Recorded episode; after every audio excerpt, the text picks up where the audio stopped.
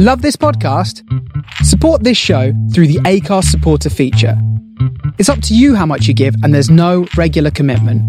Just hit the link in the show description to support now. I'm Sandra, and I'm just the professional your small business was looking for. But you didn't hire me because you didn't use LinkedIn jobs. LinkedIn has professionals you can't find anywhere else, including those who aren't actively looking for a new job but might be open to the perfect role, like me. In a given month, over 70% of LinkedIn users don't visit other leading job sites. So if you're not looking on LinkedIn, you'll miss out on great candidates like Sandra. Start hiring professionals like a professional. Post your free job on linkedin.com/people today. Hey, I'm Ryan Reynolds. At Mint Mobile, we like to do the opposite of what Big Wireless does. They charge you a lot, we charge you a little. So naturally, when they announced they'd be raising their prices due to inflation, we decided to deflate our prices due to not hating you. That's right. We're cutting the price of Mint Unlimited from $30 a month to just $15 a month. Give it a try at mintmobile.com slash switch. $45 upfront for three months plus taxes and fees. Promo rate for new customers for limited time. Unlimited more than 40 gigabytes per month. Slows. Full terms at mintmobile.com. I would say virtually nothing is commissioned straight off script Okay. Of that sort. I mean, no doubt somewhere there's somebody who'll prove me wrong. But even experienced household name comedy writers struggle to get their work commissioned. For a new writer, it's really difficult. Hmm. What we try to do is develop the writers we think we have potential and introduce them to the comedy department, to introduce them to the producers, the exec producers, and give them some craft skills, but also give them the introductions. Hello, and welcome to the RC Industry Podcast, episode 43. For those of you new to the show, this is the podcast where I interview the most influential people from the worlds of stand up, comedy, radio, and today, TV. Anne Edyvean is the head of the BBC Writers' Room, and I got her on to talk about how to get yourself noticed by the BBC Writers' Room and how to get your work seen and shown on the BBC in general. It was a really interesting interview. We talked about quotas, the way they sift through the scripts that are coming through, how you get contacted if you are going to be contracted to do any work for the BBC, what you can expect if you do get something commissioned and how long that usually takes to go through. It was just a really powerful inter- I really enjoyed chatting to her and I think a lot of people will get a lot out of this whether you want to write for TV or not. We also got into a discussion about creating stuff for yourself and just making stuff for the sheer love of making the thing rather than trying to get it on TV. And then if it is good and it finds an audience, the TV people are looking out for that. The TV people want to commission things that have already got an audience and that they're interested in. If you like this interview, you might also want to download the episode with Ian Coyle, which I think was episode 41. Uh, he's the comedy commissioner at Dave, and uh, he said very similar things on the matter, but he was also very frank about the commissioning process. So uh, this one's more the writing, getting your stuff seen, and the other one was more getting your idea put in front of the right person at that channel. If you would like to support this podcast, please remember to subscribe, uh, share this link with anyone you think will be interested in it. I think it'd be great for any uh, aspiring writers or people who want to be involved in the TV industry in general. If you would like to support the podcast financially, uh, you can do so on my website, give a one off donation, or you can become a patron uh, and give a re- regular donation per episode. It'd be great if we could have some more patrons on board. It really helps out with the future of the show because it means that I have a budget and that's really helpful and it takes a lot of pressure off my head. So if you can afford from $1 an episode, that's 80p an episode, that'd be great. Also, if you would like to support my writing, um, I've written a book. It's called How to Make a Living by Working for Free. It's about sharing what you do online for free to prove that you are good enough to pay for, and then when you have something to pay for or you have something to sell, you are able to go to your audience that you've already created and tell them about it, and hopefully they'll support you. So, if you're listening to this podcast because you're loving my free content, that's the first part of the book proved to find my audience or to find an audience, and now I'm trying to use the second part of my own knowledge and my own research to sell you a book. And uh, if you would like to buy it, it is on Indiegogo. There is a link in the description. There's also a link on my website, which is simoncaine.co.uk. That's S-I-M-O-N-C-A-I-N-E.co.uk. It's £5 for a digital copy or £8 for a paperback copy. Pretty cheap, it's not that expensive, and, and it helps me keep creating stuff. So it'd be really great if I could get that over, say, 20% of the funding. I think I'm at sort of 16 or 17% at the moment. So every copy helps. Please do consider to do that. That would be amazing. Without any more delays, this is Anne. The BBC Writers' Room is a funny sort of a beast, really. We do a whole range of things, but I think for somebody who doesn't know about us, uh, if you're interested in writing, we are probably the public face of the BBC to the new writing community. Okay. And are all your writers freelance then, or do you bring people in for specific projects, or how does that work? They're all freelance. So we uh, don't tend to make things ourselves, but we work with production departments to make things with them or, and provide them with writers or develop talent for them or develop projects for them. Mm. So uh, you probably know the website where we have a lot of resources, a lot of information. We have a blog, lots of um, talks from writers about how they work. We've got a script library, we've got the tools to how to write, uh, links to opportunities, competitions, and whatever. So that's a, a, service, if you like, to the writing community, or particularly new writers. Mm. Um, it's a resource, it's a service, it's something that aims to be of use. Aside from that, we have two open submission windows a year where we read unsolicited scripts, which is pretty rare in this business. and I think that's a, that's a, yeah. yeah. yeah. that's a pretty big sort of public service, as it were. But we're also mm. looking for talent. And when we read scripts, we're not looking for that project. We're not normally looking for that script, which is worth people knowing. We're looking for the writer, we're looking for the talent. A writer who sends us in a script has no idea what else is in development, has no idea what the comedy drama department might have on the go or radio might have on the go. You've no idea what's about to come out that's been in development for three years. Mm. So very often it's not the project. So one of my readers might say, oh gosh, this script isn't really to my taste, but I think the writer's got a really interesting voice. Well, we would put that script through. Okay. So we're just looking for talent. So at that point, you would bring in the writer and you would talk about that script, or you talk about scripts they could work on?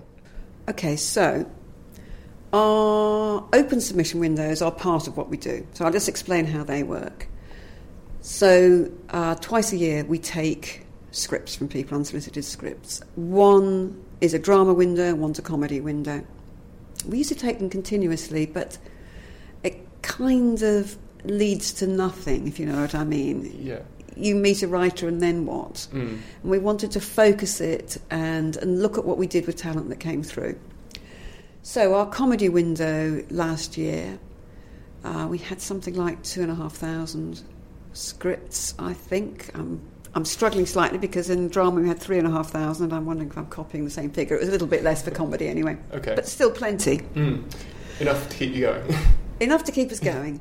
Uh, all those scripts go for a 10 page read, the first 10 pages. So, my best advice is put all your gags in the first 10 pages. okay. It's got to get through that 10 page read. And in that 10 pages, we brief the writers really clearly, and we get the execs from comedy, both television and radio, who come in and brief the readers with us. And the brief is there's got to be something in that 10 pages that grabs you. It's got to be a character, a setting, it just needs to be a couple of funny lines. If there's nothing that grabs the reader in that first 10 pages, it won't go through. That's the first sift. It sounds brutal. I was going to say. but you've got two and a half thousand to get through, so. But also, realistically, comedy's a business.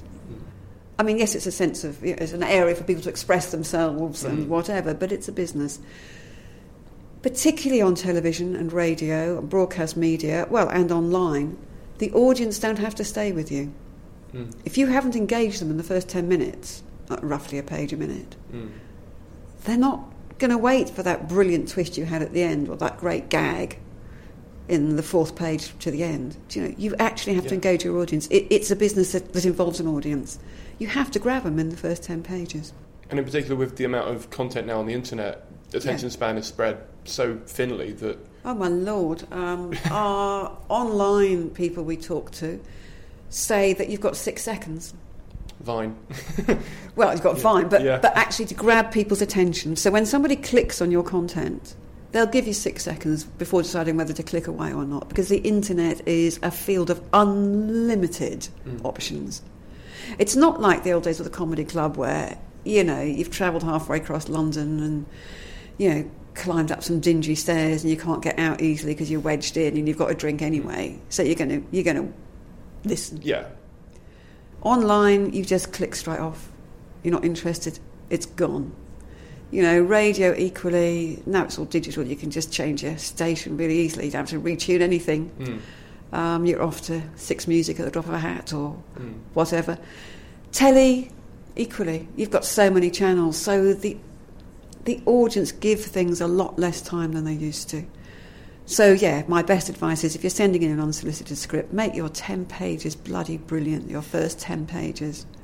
I was talking to um, uh, uh, Ian Coyle at Dave TV, Yeah. and he was saying that you'd think an increase in channels and an increase in ways of getting your stuff out would make it easier for people, or it would Mm. make the options more like less limited. But in reality, it means that because you, you just the, the way I look at it is you only, everyone's still only got 24 hours in a day. Yeah. So of course it's going to make it harder because it's just you you Yeah. have to be better. You have to better unlimited options. Everyone's doing it. you Yeah, know. you definitely. Hmm. have to be great.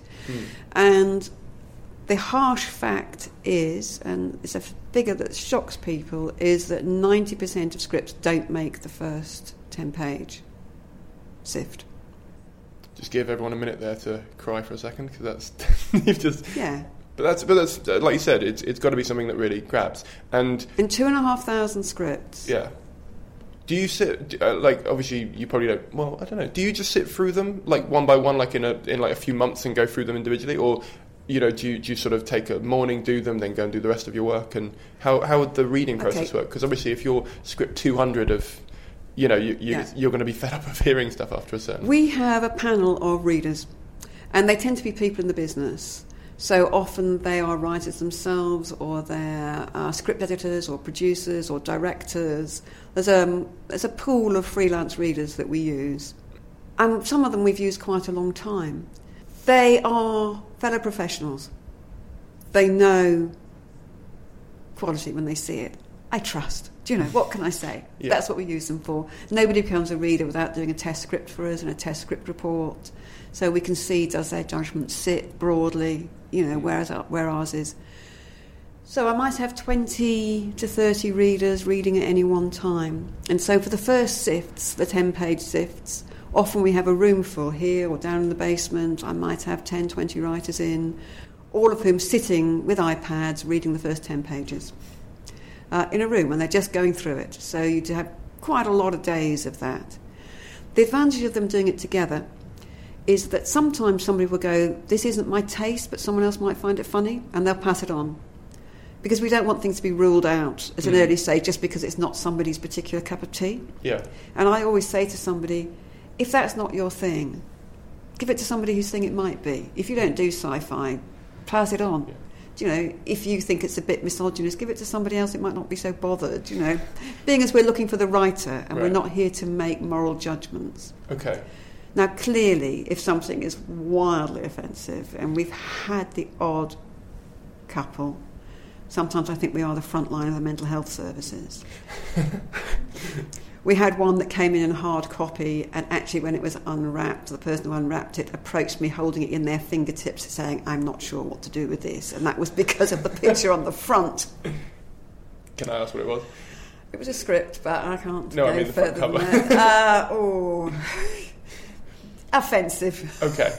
Okay. Let me just go that far because if if I go any further, I'm probably libeling the writer. Okay. Um, not the only one.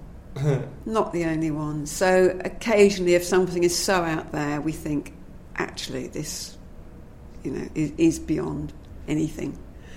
Um, but that's very rare. I can think of two in the whole time. Mostly, somebody says it's a bit misogynist, it's a bit dodgy, I think it might be a bit racist. You, you pass it on because what's one person's misogyny is someone else's satire. Do you know? Yeah. Yeah. Um, in fact, I was just reading something by Barry Humphries this morning online about satire and um, uh, use of language and how he'd stopped being an agony uncle for something because he gave a satirical reply as Dame Edna. Okay. Don't know if you saw that. Okay, No. so somebody wrote in saying, Should I learn Spanish? And he, as Dame Edna, replied, Why do you want to learn Spanish? Who are you going to talk to? Is it the maid? Right. which is quite funny. Yeah. You got to hear it as Dame in Edna. yeah, exactly. In context of that, that In context yeah. of that. if he said it, it would have. If he said it, yeah, it clearly Yes. would be offensive. Dame Yes. Edna says it. She is a satirical character. yes, he's got more carte blanche there. Indeed. And the point of satire is to point out the offensiveness of some attitudes, Yes. just as till death do us part in the old days or whatever. Mm. Sorry, that's a long winded answer. what I'm getting at is that somebody might go, oh, this is really misogynist, and someone else might read it and go, actually, this is brilliant satire. I always think one of the most feminist shows that's been on telly was uh, Mad Men Okay. just because showing the attitudes towards men and women and the uh, the things that the women had to cope with. I can see that. Yeah, that makes sense. So in itself, the attitudes portrayed are misogynist. Yeah, but it's highlighting something that was a thing Indeed, and not ignoring it. indeed, Yeah. and not trying to sanitise it. No, either because it never played it down at all. It was very. Um, Absolutely. well, I mean, I, I wasn't there, so I don't Yeah, know. yeah. But from you know, you talk to people who were around in that time, and Yeah. you, you hear that they're like, "That's pretty much how it was." Or that's, or that's as close to as it was that you could put on TV. Indeed, and so you're not promoting those attitudes, and No, actually, it's also not a message show either. It's not setting out, setting out to be that as such, but I, think it's interesting by not sanitising, you make a point. Mm. Um, so anyway, during that read, if it's not to somebody's taste, they pass it to somebody else whose taste they think it is, and that's why it's great to have everybody in a room together, and that's why we try to avoid people's, people's personal prejudices or personal ticks uh, damaging a writer's chances at that stage. There is no perfect system, but we do our best. So that first 10 page sift tends to be done by people in rooms together on iPads, clicking in, uh, reading it, passing, giving it a yes or a no at that stage, or a maybe. Anything that's a maybe goes on to be looked at by somebody else. And we keep meticulous records, it's all electronic and whatever, so we know that everything gets looked at. Is is there any point in sending more than ten pages then?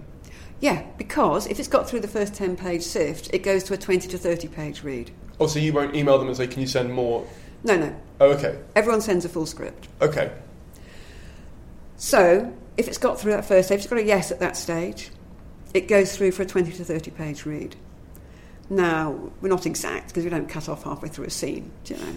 yeah, Um, the readers then read that, and that's got a lot higher rate of success. If it's made it through the first 10 pages, it's got a much better chance of getting through the 20 to 30 page. If it makes it through the 20 to 30 page read, it goes to a full read. Again, the maybes get second read by somebody else. And then it goes to a full read, and at the full read stage, you get a script report. Uh, and the writer can get to see that report later on, however successful or not they are.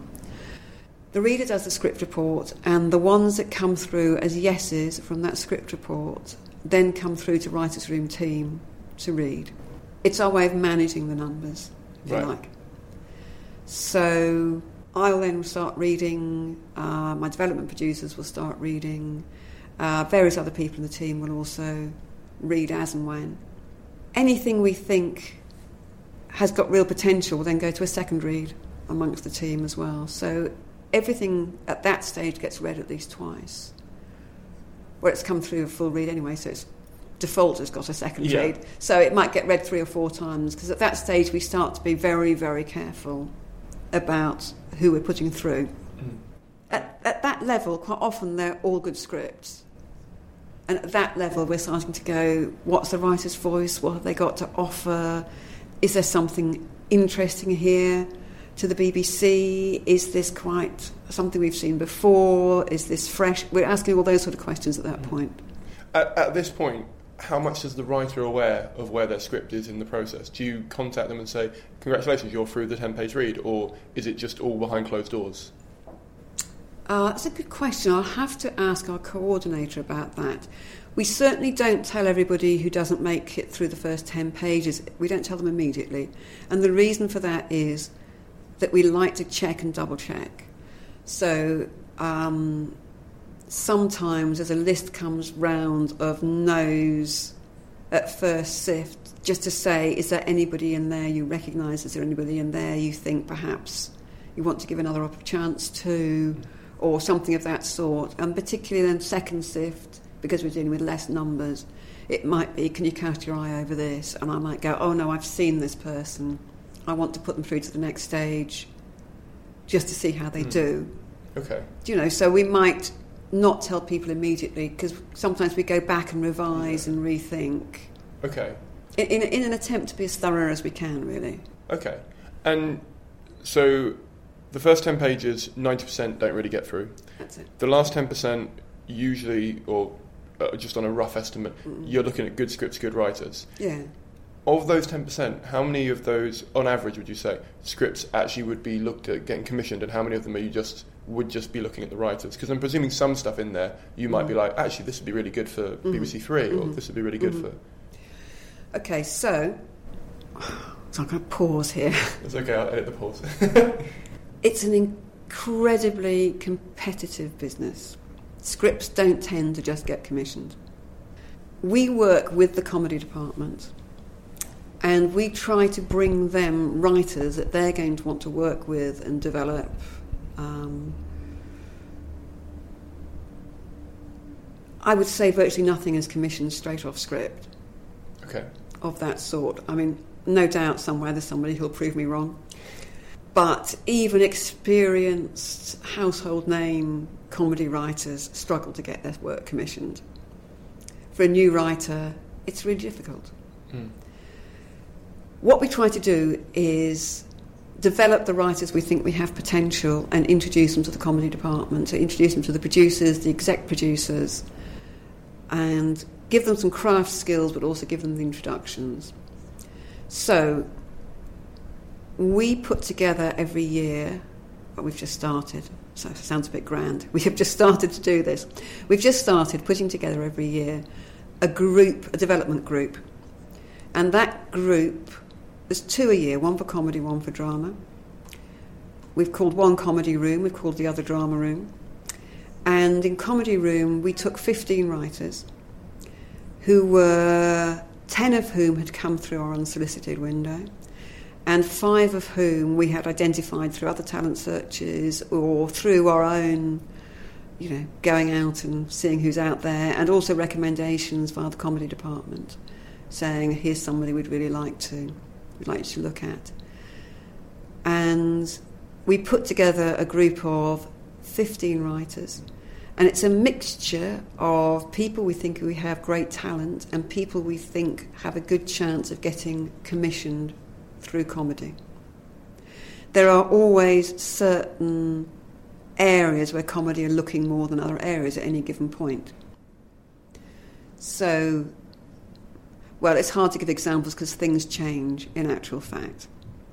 But you know, there's a big push on diversity at the moment. We'd be crazy not to offer them a diverse range of writers because we know that's what they're looking for. Do you by diversity, you mean like gender and ethnicity, or do you mean Gender and ethnicity. Okay. Yeah, and, and I would include class in that actually. Okay.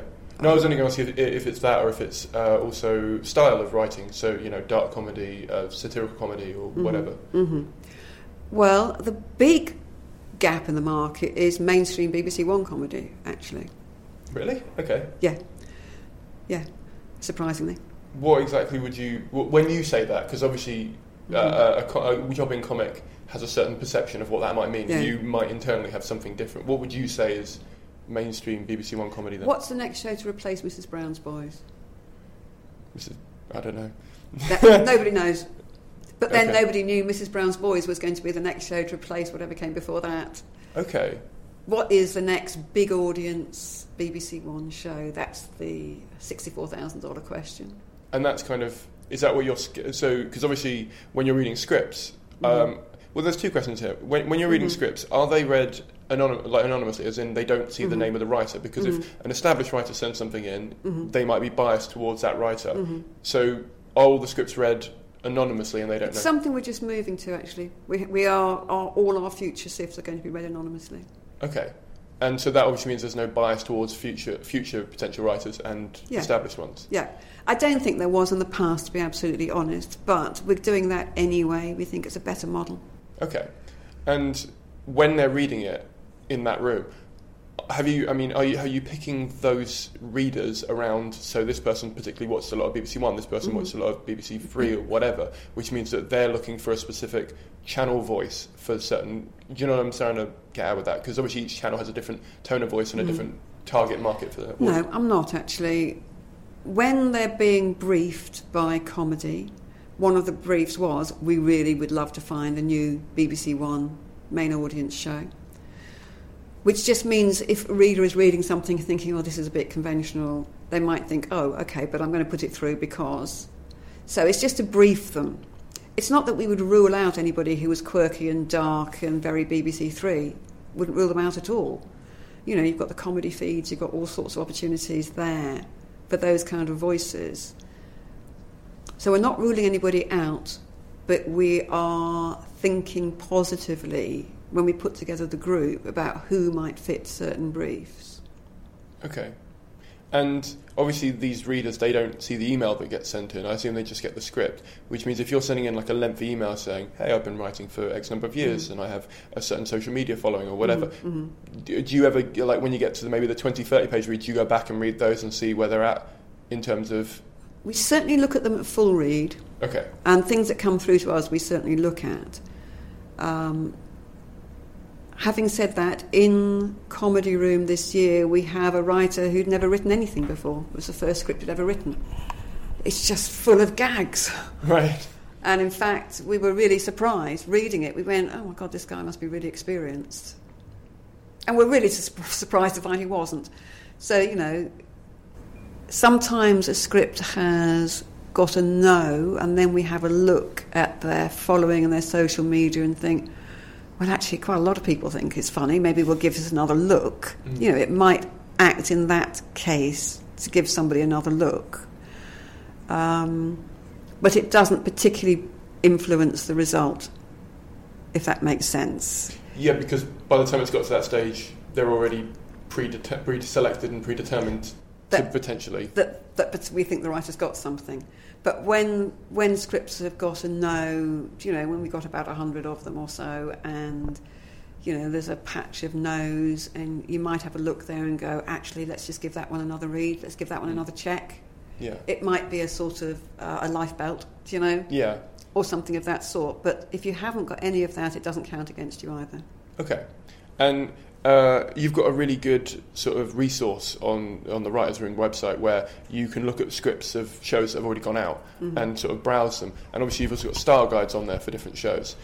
It, what are, like, uh, are your pet peeves basically people not reading that? Like, or is it people can send it in in the style that they would normally write in because that's the way you want to sort of have them be most reflected? We're ri- we're looking for the writer's voice. Okay. So, if it's funny, I don't need any more than that. Okay. it's not rocket science.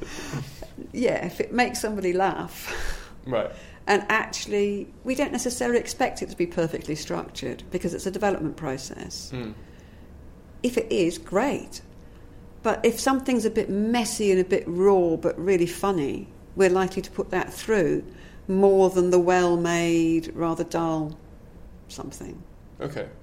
And and what are the biggest mistakes that people do when they send in either unsolicited scripts or stuff for your uh, competitions and uh, seeking specific scripts? Hmm, biggest mistakes, let me think. I think the biggest mistake is probably people sending us what they think we want. That sounds an impossible thing to say. I, I get that. But by and large, comedy are not looking to develop more of the same.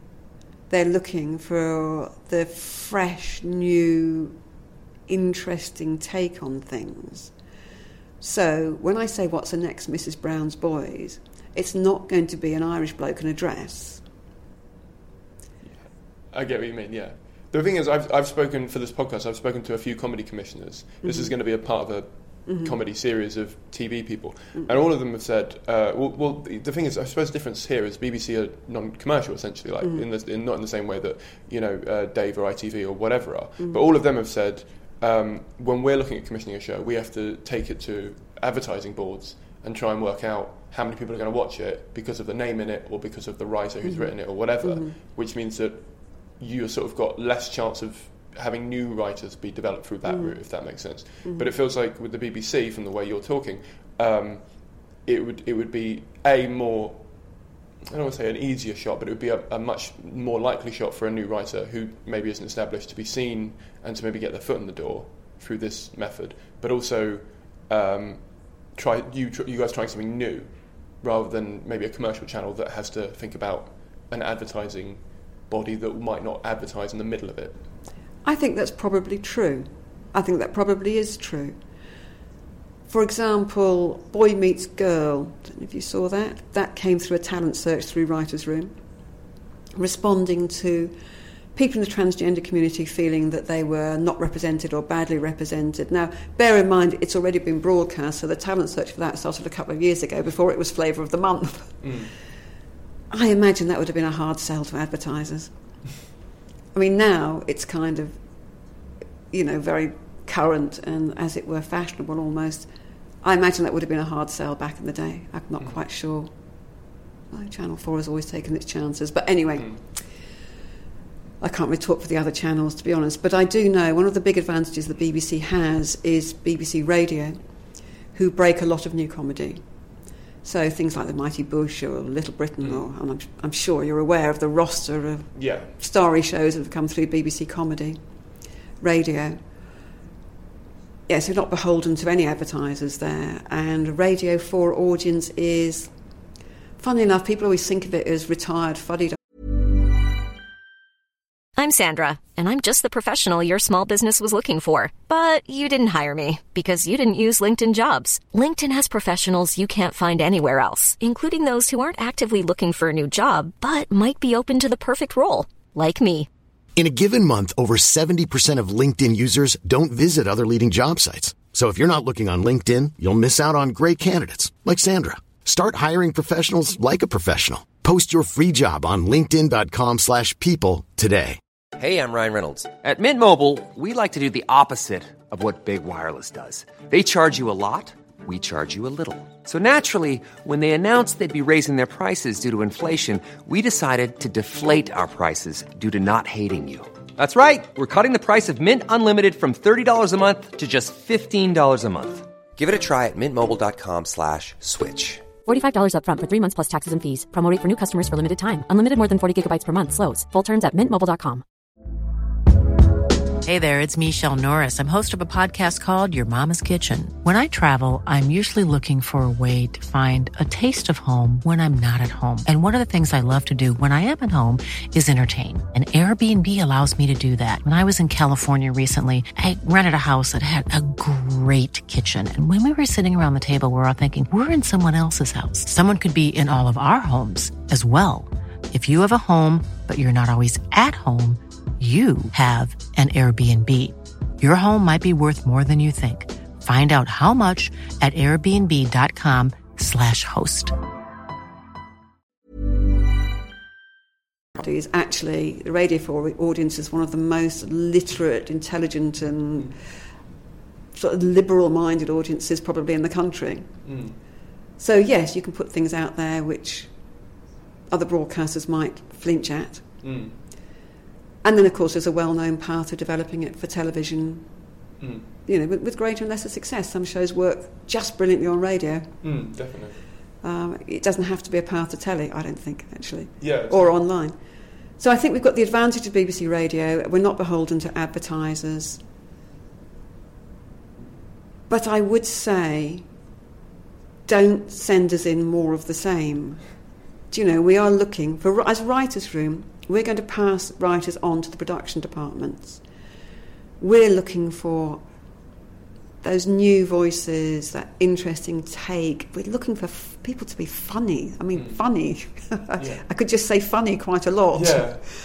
Um, and then those departments, they're producers who are skilled at developing scripts, at matching talent with a writer, finding performing talent, acting talent.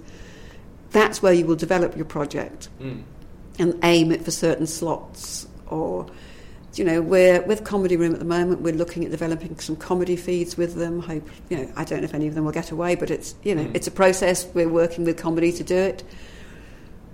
There's a couple of writers for whom it's not their natural bent. They are more Mm. BBC One, but there are those for whom it absolutely suits to try and get a comedy feed away.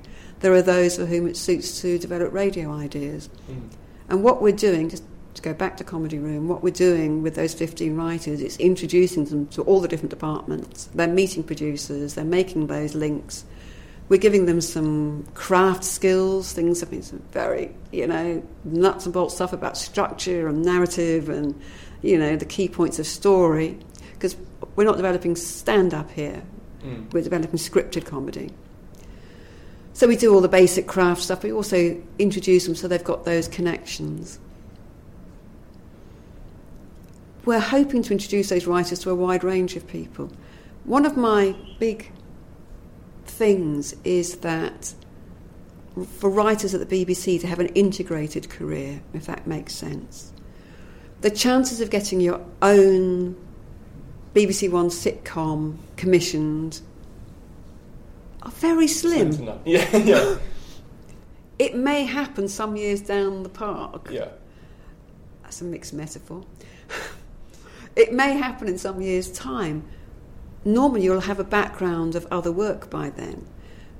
And I always say to writers, and this is true in drama as well, think about where you can earn a living as a writer, where you can get your flying hours, where you can develop and hone your skills, your craft skills. Mm. You bring the voice, you bring the funny, if you like, you bring the ideas, we can develop your craft skills. Mm. So I always say to people, think about radio. Not that it isn't competitive, it is. Yeah. But there are the show what you wrote, there's Newsjack, there's places where you can just get your first broadcast credits. Mm. There's things like CBBC. They take quite a lot of comedy writers actually, because there's a certain way of writing that can suit a younger audience. Mm. CBBC works with a lot of comedians actually, because it's all set up gag, set up gag, set up gag. And when they've got a run of 26 episodes at 10 minutes each, it's not such a risk to give a 10 minute episode to a new writer. Yeah. Give, giving them, you know, six half hours on BBC One is Yeah. mega risky. Yeah, totally. So, part of what we're doing is trying to introduce writers to different areas in the BBC while you're developing your BBC One or your BBC Two or your mm. BBC Three groundbreaking dark comedy that nobody's ever seen the like of. Do you know? Yeah. While you're developing all of those, you want to be earning your living. Do you know? You want to be getting Yeah. your credits. And so we're kind of introducing people to different areas and saying, think about these things, think about these places. If you've got a voice, if you can tell a joke, you can work in all sorts of different areas. Yeah, I know what you mean. I, I when I talk to a lot of my writer friends, they're all like, oh, "I've got this great idea for a thing. I really want to get commissioned." And I'm like, "What are you going to do while that's?" Because even if it got commissioned today, for example, it might not be out in two years. Yeah. You're not, you're not going to be able to live on that money. No. What are you? And and uh, I, I was talking to David Quantick a while ago, Mm. who's done many things for the BBC and loads of different platforms. And I remember him talking about really like fondly on radio Mm. because he said radio is great because you can write the script and create it because you don't have to go and make a set and you don't have to like you could just all sit around at a table and record it and then it's just an editing thing basically and then maybe re-records. But there's there's a lot less risk involved from your end uh, Yeah. budget wise. And uh, yeah, so I, I totally get that and I totally think that's a yeah, I can see why you would do that. But also, um, something, something I've just written a book about um, how uh, you should try something new. Mm-hmm. Like basically, that's that's the message of the well, one of the messages of the book is try something new because the more unique you are, the more you can find an audience for it because Yeah. it's something that people can't find anywhere else. Yeah. And it's really nice to hear someone in TV say that as well, Yeah. because I've, because like I said, I've spoken to a few others in TV who have all said we have to bow down to advertisers, and I don't. I, I, I mean, I suppose the BBC have certain people they have to appease, if that makes sense. We have to appeal to the audience, but as the BBC, we have a massive audience of different constituents.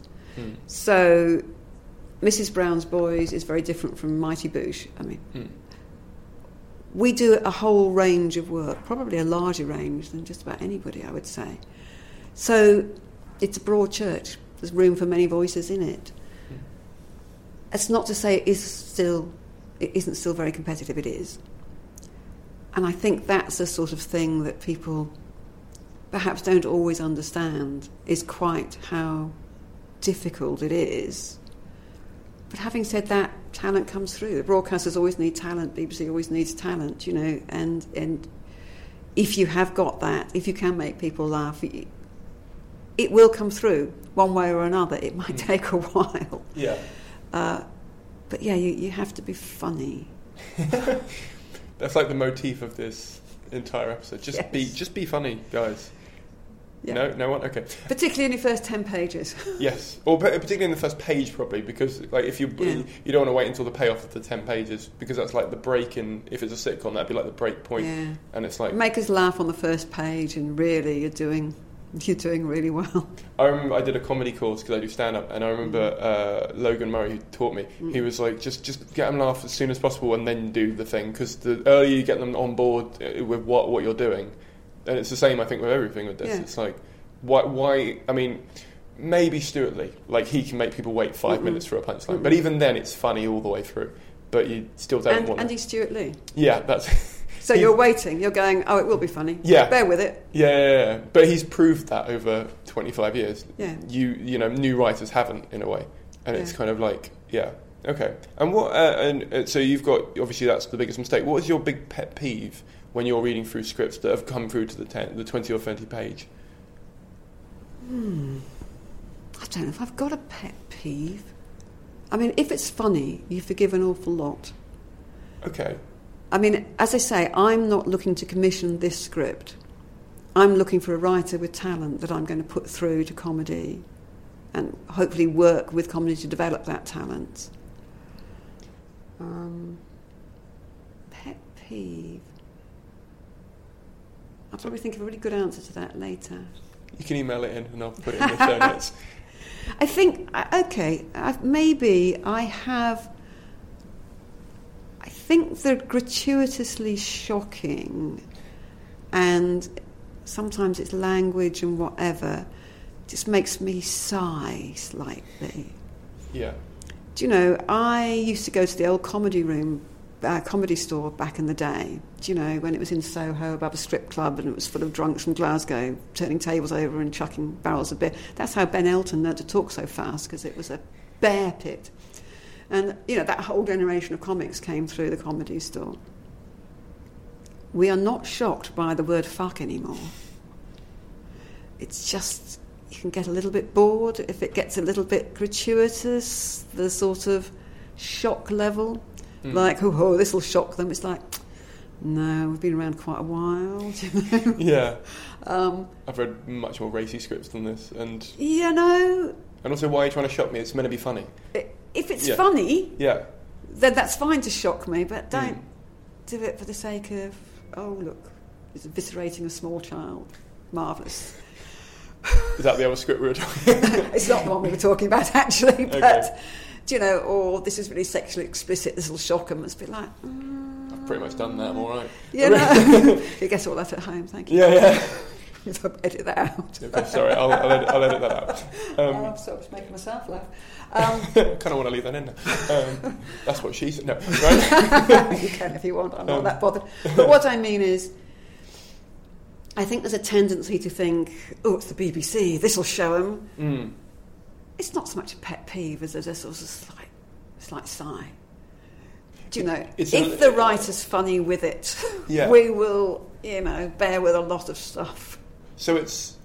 So do you think the BBC has a perception issue then, maybe around writers, if they sort of feel like they have to do that? Because if, if they're sort of looking at the BBC and going, "Oh, I've got Mrs. Brown's Boys. This will show them. This is mm-hmm. something they should really be commissioning." But then they, but then they don't sort of go, "Oh, I don't know, Inside Number Nine, for example, or Psychoville, or something like that," which is one. They're two of the most. I think they're underrated. I think they're. I know they're well rated, but I- Fabulous. they're amazing. They're fantastic things. Yeah. Wow, Inside Number Nine, bloody Oh god, yeah, beautifully shot, and, and I recently found your scripts on your yeah. writers' room, and I've been reading through them again because I was like, this is amazing. They are extraordinary Mm. scripts. I think sometimes people don't always know. They think they know what the BBC does and maybe doesn't.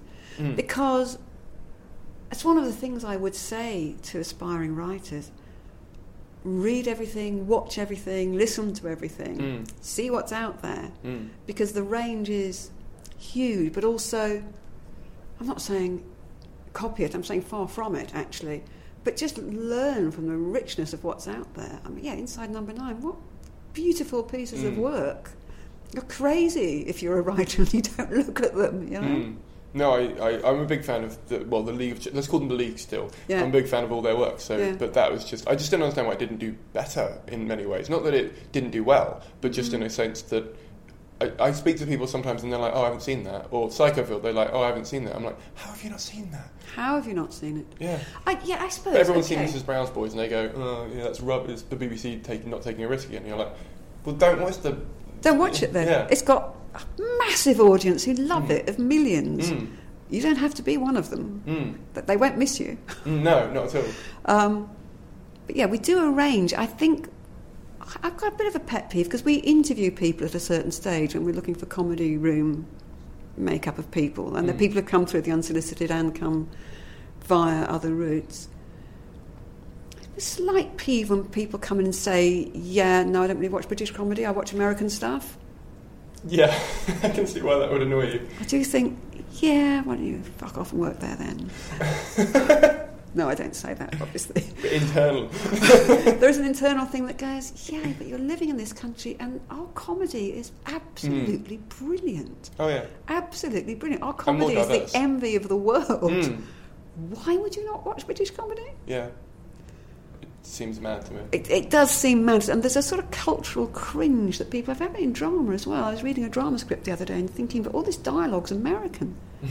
They're talking about pants and they mean trousers, and Mm. so they've set it in Birmingham, but they've written it you know, as if it's set in the Midwest. And so I do have a sort of a bit of a peeve about the sort of cultural cringe that says, "Oh, America's the best. America does the best comedy, does the best drama." They're fantastic. They do brilliant stuff.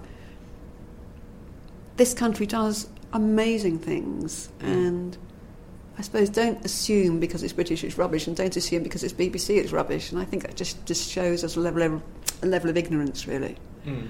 But it's not really a pet peeve. I don't hate people for it. I just think, yeah, you're being a bit misguided here. Mm. And in terms of, because you said if it's funny, you'll forgive a lot. And there's often that um, it's only a joke defence that goes around quite a lot. Mm-mm. I mean, i- i- do you- are you sort of an advocate of that then, or is it like a. Well, mm-mm. okay, so I would say at a script stage, I might go, uh, I'm not sure I like this, and it's quite funny. Um, if it's just offensive, I think actually they won't get commissioned by the BBC anyway. We're not here just to develop people for the sake of it. We're here to find talent for the BBC. And I might think actually this person hasn't got anything to say that isn't offensive, then Mm. I don't think they're going to go much further in this process. Bear in mind, I've got a hundred other scripts who are brilliant and not offensive. Mm. But as I say, I do make allowance for satire, you know, and thinking, am I missing the point here? Sometimes I do go back and go, have I missed the point? Is, is the writer meaning to say something else other than what's Mm. apparent? And so I do try to give people the benefit of the doubt on that. I don't know if I completely answered the question there. I think when you meet people, it's very clear very quickly. Mm. Do you know, if they're a writer who you think is going to flourish at the BBC or not. Um, do you know, the whole, just going back to the comedy store days actually, that whole movement was about rejecting the previous comedy that was sort of sexist and racist and offensive and whatever. So,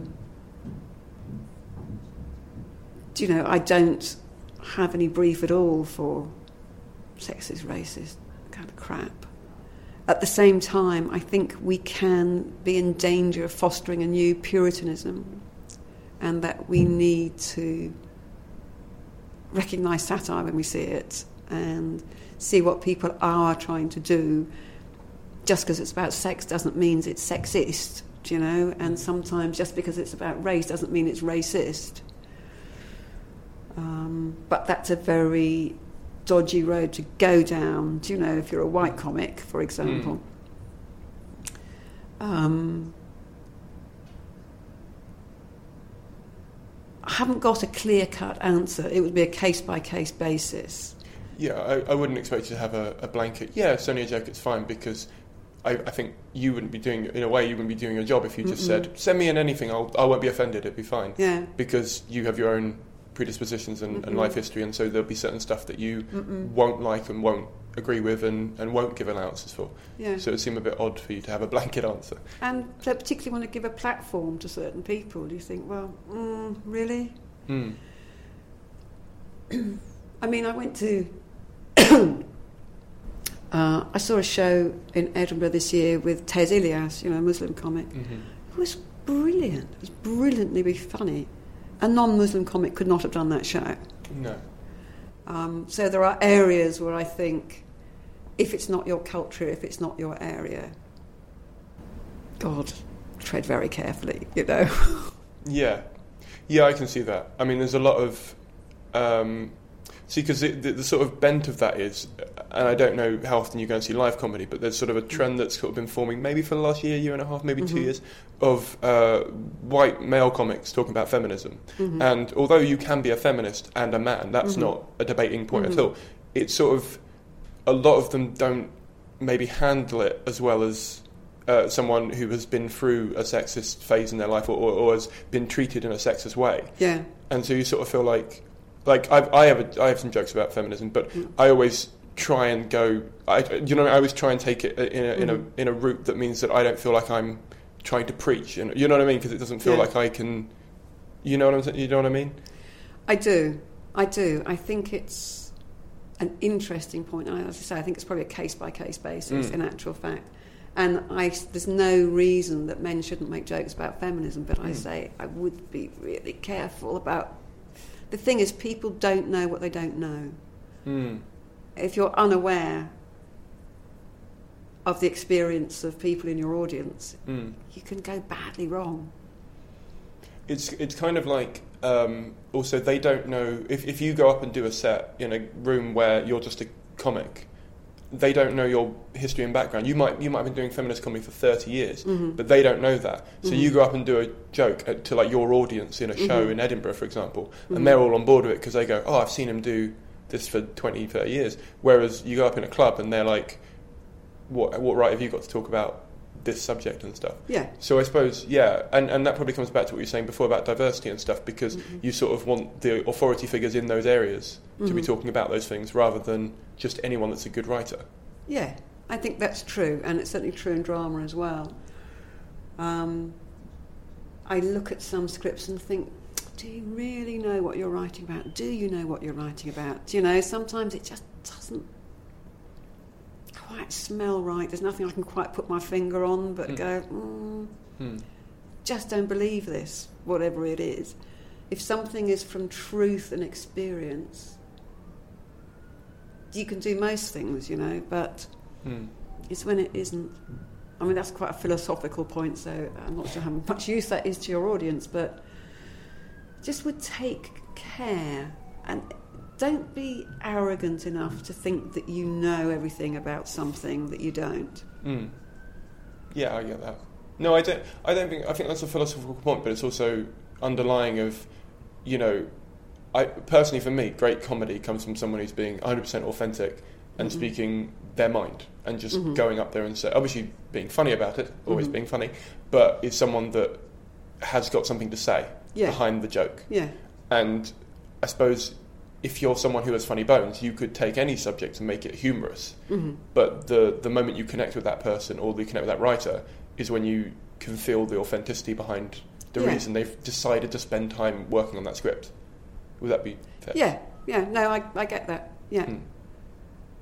and it's having that, you know, humility of going, I don't really know about this, but or whatever Mm, but I've been through something that's in this area. that's in this area. Yeah, Mm. Okay. I wanted to briefly talk to you about because we were talking about the internet and how like there's loads of spread of people's attention, and I know shows, for example, like Psychoville, and oh no, I had this. Sorry, one sec. Uh, oh, that was it. The Last Hours of Laura K, for example, which is a big one, drama one for you guys, um, where you had lots of interactive content online, and you had additional, uh, or like in Psychoville, they had the websites of all the characters and stuff like that.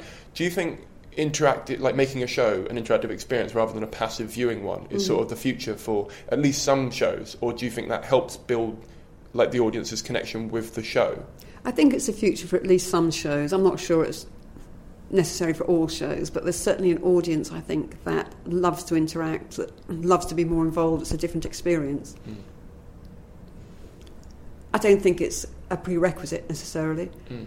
but audiences do want it more and more. Uh, even, you know, The Wrong Mans, for example, had a lot of um, the making of clips online. This is how we did this, this is how we did that, and they're really popular. Mm. So people, if they if they buy into a show, they do want to feel part of the club, you know, part of Mm. part of things. But I don't think the writer needs to necessarily come with all that in their mind to start with. You know, The Wrong Mans works brilliantly on its own. Mm. No, that, uh, when I was researching my, my book, the, the, the main thing I found out was that people who uh, have a unifying thing called, you know, want something that they can talk about beyond the show that make them feel like they're part of a special club. And I, I personally, like, like I said, I really loved all the work of the league, but. You know, when I was looking up the, the Last Hour of Laura K, for example, I really loved how just inventive it was getting with, with media. And Yeah. and I know how big the BBC is on like Twitter, for example, where you're sort of trying to get involved in hashtag conversations around shows. Mm-hmm. For me, and I, I, my day job, I work in social media. I, I write jokes for Twitter. That's my day job. Yeah, genuinely, that's my day job. And um, I, I hated it when I was working for TV channels for that. I was doing stuff mm. for Discovery Channel and things like mm. that because they were always like, we really want our hashtag to trend, mm-hmm. like during the show. And I always said that that's not good because then they're not watching the show. Like mm-hmm. afterwards, fine. Before, great, get the build up. Mm. But with this sort of interactive content that you guys have, obviously, Laura K, it's part of the whole mm-hmm. experience anyway. Mm-hmm. But with you know sort of additional sites to things that people can look up, it's again not interrupting the show itself. Mm. And I was just I was just wondering your opinion on so social media versus like purpose built content for stuff. I don't know if I know the answer to that. Certainly, my kids engage very differently than I do. You know, they are that digital generation, you know. Mm. They call them digital natives. Mm-hmm. Um, I think it's going to probably become bigger and bigger. I mean, I'm very interested in uh, different ways of storytelling. We're looking at a virtual reality project at the moment. Maybe in the area of drama, though. Interesting, VR lends itself to a, to a sort of emotional kind of storytelling, oddly. Uh, and I'm interested in it just in different ways of story and how stories work when they're not linear. At the same time, I think there will always be a place for the well-told story.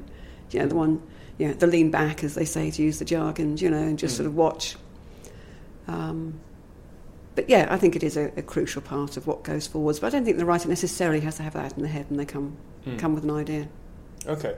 And um, before we go into like the last few questions, um, if you wanted to get a script commissioned, this is not the route to go down. Then, what is the route for that in the BBC? It is actually in that if you haven't got a track record, if you get through to our comedy room, you will meet producers who will then talk to you about your ideas and what you've got.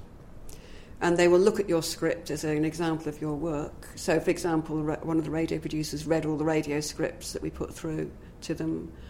Um, and they will then work with you. And if that is your idea and it's really strong, they'll go, yeah, well, let's look at this one, let's develop this one. It doesn't rule it out. Um, if it's a great idea, it's a great idea. Um, one person who was quite an experienced comedy writer sent us a script, and um, when we met them, we said, "So how come you've come to us?" And he said, "Because at least I know it'll get read." okay.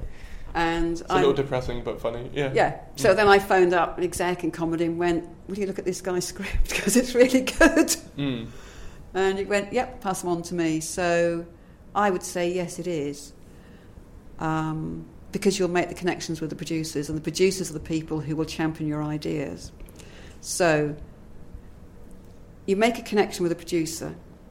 They like you as a writer. You will then talk about your ideas with that producer. If the producer thinks an idea is great and there's a slot for it, it'll work with some of the available slots. They will go to the execs. The execs or heads of departments will go, yeah, that's a great idea, let's put that into development. You'll get some money to develop that idea. Sooner or later, it has to be sold to the commissioner. And the commissioner has to go, yep, that suits my slot that I need. So the producer is your interface between the channel mm. and your work, it all starts with the relationship with the producer mm. in comedy. And know. so to meet that, you need to. To meet that, you need to meet the producer to start with. Yeah. Uh, which is what we aim to do, is to pass talented writers through to the departments okay. and develop projects. Um, so, are there any books or uh, anything you'd recommend for people to look up for writers? I don't tend to read books about comedy, so I'm not sure. But on the craft of writing, Into the Woods by my old boss John Yorke, is excellent. Um, Screenwriter's Workbook is an old favourite, Syd Field. Adventures in the Screen Trade, William Goldman. The Writer's Tale, Russell T Davies. as insights into writers' lives. Um, the best bit. What's the and what's the best bit of advice you've ever been given? Okay, stay positive, and if you can't, pretend to be positive. Many comedians and writers have a tendency to melancholy, and I would say I probably do myself. Don't let it show. Don't dwell on setbacks and rejections and other people's unaccountable success. Don't get bitter. And if you feel bitter, don't, under any circumstances, let it show. You've got to be the person that the producer or whoever absolutely wants to work with. Project positivity and don't slag off other people's work. Okay. All right. Well, thank you very much for coming on. You're welcome. That was Anne. I really like how frank and honest and open she was, and I really love how frank and open and honest all of the TV guests are being at the moment. Personally, I struggled to find interviews from TV people who were being frank before I started doing them myself. I was trying to work out where they were at and what they wanted from people who are creatives and writers, and I really love how the level of integrity, but the level of honesty about their work that's coming out in these interviews. I've got a few others lined up. I've got Shane Allen, who is the BBC Comedy Commissioner, coming on soon. So if you're enjoying these, please do subscribe and you'll get more. The podcast is not just about TV though. I've got agents coming on, so I've just signed up some people from Avalon, the co-heads of that, um, along with uh, a few online famous people as well. Um, I can't really say much more on that because they're not 100% confirmed. But basically, I'm getting new, new and bigger and better guests on. So if you are enjoying this, please subscribe. If you would like to help out the show, uh, please share the link with someone that you know would enjoy it. Also, if you could tell someone about the podcast, that would be great. If you would like to leave the podcast a review on iTunes, that really helps. And future guests are reading them, so that's really great. Also, if you'd like to financially uh, help me out, uh, because these things are not uh, they're not expensive to make, but they're not cheap to make, and my time is limited on the planet. So as a result, um, it would be great if I could make some of the money back on the investment of time that it takes me to make these.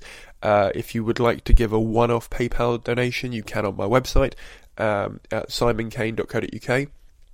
If you don't want to do that and you want to give a regular donation, you can do it at uh, you can do it on Patreon. Uh, again, there's a link in the podcast notes.